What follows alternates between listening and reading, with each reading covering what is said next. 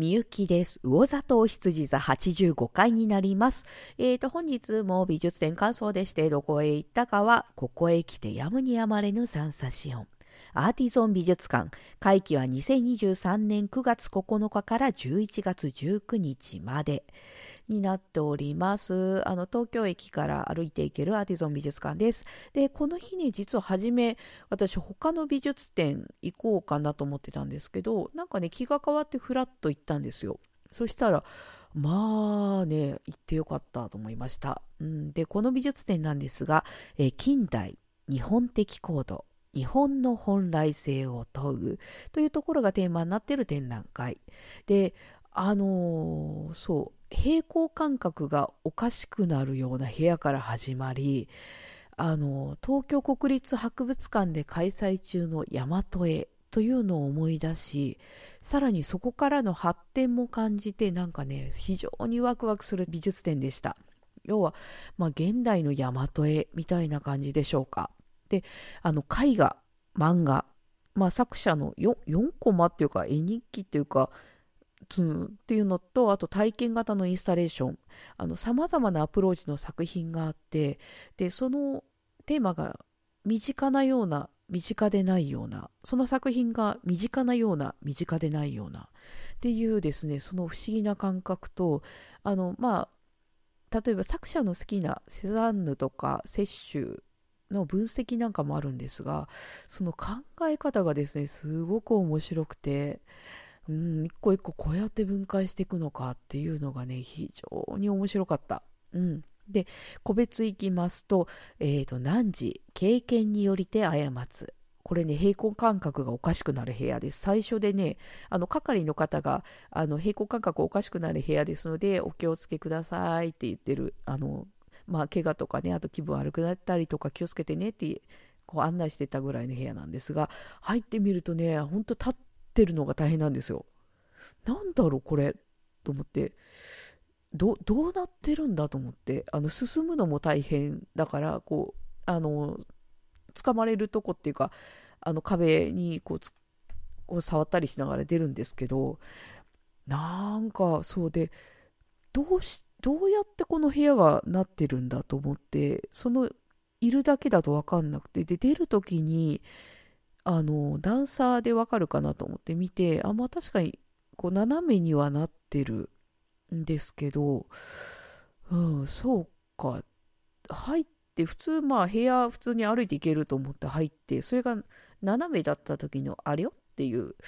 うんなんかその感覚は正しいかっていうような感じでね面白い。んでそうあとインスタレーションの作品だと「モスキートルーム白い部屋」です。なんかそうクリームの曲にホワイトルームとかあったよねとかもボローンと思い出したんですけど、うん、何もないだけど凝視すると影のような点が出てきます。あの目のなんか働きとか目の機能の問題なんですけどあのそう凝視してなんかその輪郭がぼやけてくるっていうの私これそう実はね小さい頃によくやったんですよね。なんかそれが面白くてそれを思い出しちゃって。あーなんかね不思議よねと思って、うん、であとそう面白かった、えー、首都日本橋編。これ趣味の都と書いて首都。漫画作品。日本橋について描かれてるんですけどあの読んでいくとねああ確かにそう。あそう言われればそうだっていう発想のねそれがすごく面白くて。そう日本橋ってあの昔の東海道起点からに上に首都高を乗っかっちゃってっていうのはよく言われてると思うんですけどでそもそも橋は水運を邪魔してる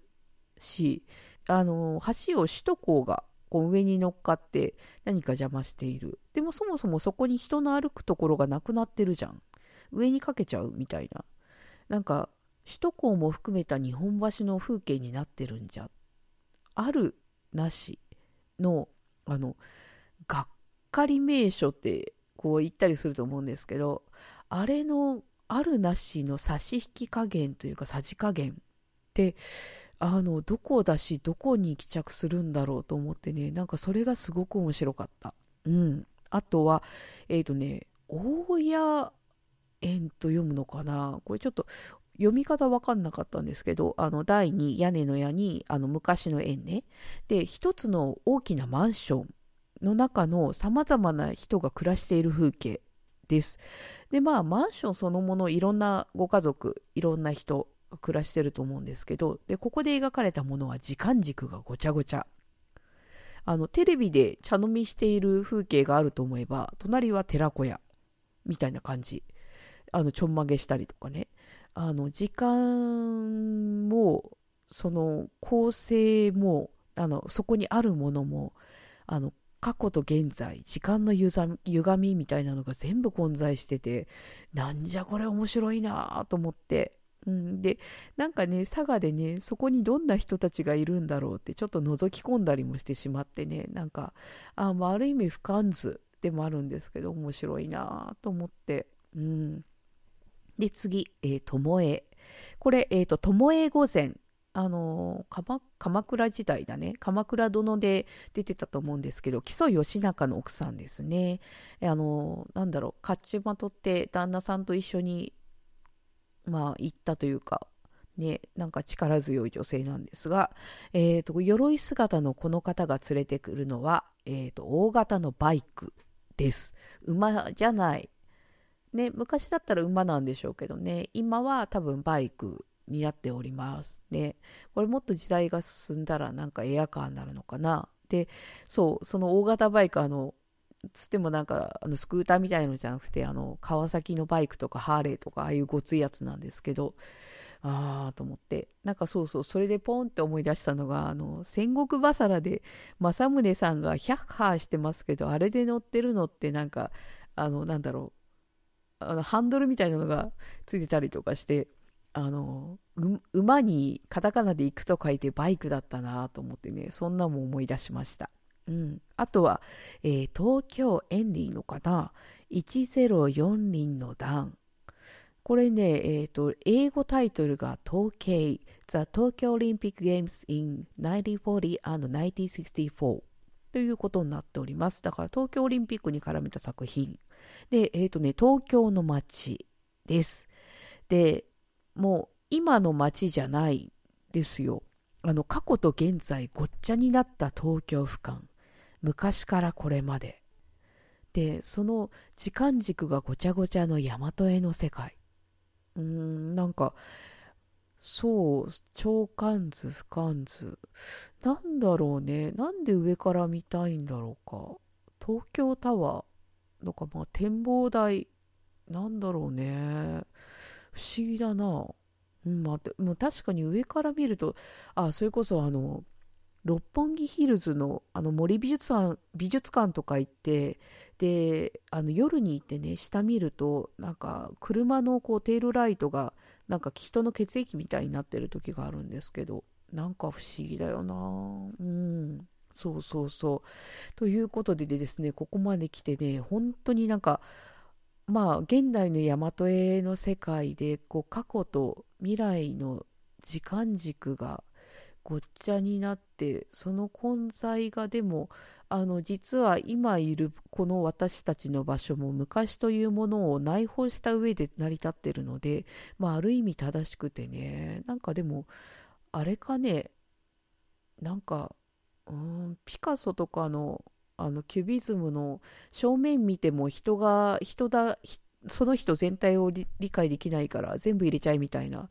あの発想に近いんだろうか。なんだろうね。うん、なんかでもとにかく面白かったです。はい。でね、えー、これの展覧会が6回でして、次5回、4回と続きます。5回は創造の現場、映画と写真による芸術家の記録。で、あの画家の制作現場の映像、あと絵と本に並べて置いてあるんですよ。で、あのね、私やっぱ面白かったのは昔の映像のナレーション。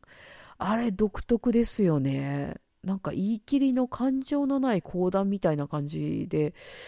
なんでああいう風になったんだろうな当時っていう風な感じで、うん、そこも面白かったです。であとね4階のコレクション展で特集コーナー展示が読書する女性たち。で、えーと、読書っていうのは昔はあの昔ではまあ男性の方優位の社会で、まあ、女性あんまりこんな権力がないというかねなところはあってあの男性のこの支配層のものだった要は知識とか知恵っていうのがこの上流階級というかその一定の人だけのものだったっていうところでそうそうそうまあ知恵知識を得られるかどうかがもろに生まれた環境や性別に左右されるんですけどまあでも言ってみればそれ今も同じだよなっていうのをちょっと感じたりとかしてであのある意味うーんなんかまあそうねあとお寺って昔その知識の場だったりとかしてだから多分法話とかあったのもその知識知恵を伝えるっていう面があったのかななんていうのも思うんですけどそのあの知識をどこに置くかあのなんだろうな独占するか広めるか、まあ、広めればそれぞれなんだろう全体的ななんだろうレベル感は上がっていくんですけどあのある権力そこの知恵を権力にしてた人たちにとってはそれはなくなってしまうものであったりもしてその情報を囲うことの優位性でまあでもある意味今もそれあると思うんですね。この情報を持ってる持ってない。なんかそのそうね。なんかそこのなんだろううん感じってね。なんか今も共通するよなと思ってね。あそうそう。なんかそれこそあの大きい会社って例えば経理だけでもじゃあ税務と会計と財務とあともうひたすらあのタックスのことだけやってる部門とかあったりしてねすんごいいくつかに分かれてたりするからなんかそうそそれってあのそこに人をかける人を雇えるだけの資金力とかがないとできなかったりするから。ねなんかそうそういったものもちょっと不思議に感じたりとかしてはいこんな感じです。でそうそうそうあのね今回なんですがえっ、ー、と山に山れぬサンサション開催期間中はスケッチ可能になってます。あの山口明さんですね。があのこのなんだろう、サンサションのアーティストの山口さんが美術展に、あ美術館に頼んでくださって、で、スケッチ OK になっている。なんかね、写真も OK だったりするし、こういう開かれた感はすごくありがたいなっていうふうに感じました。はい。で、今回以上でございます。またね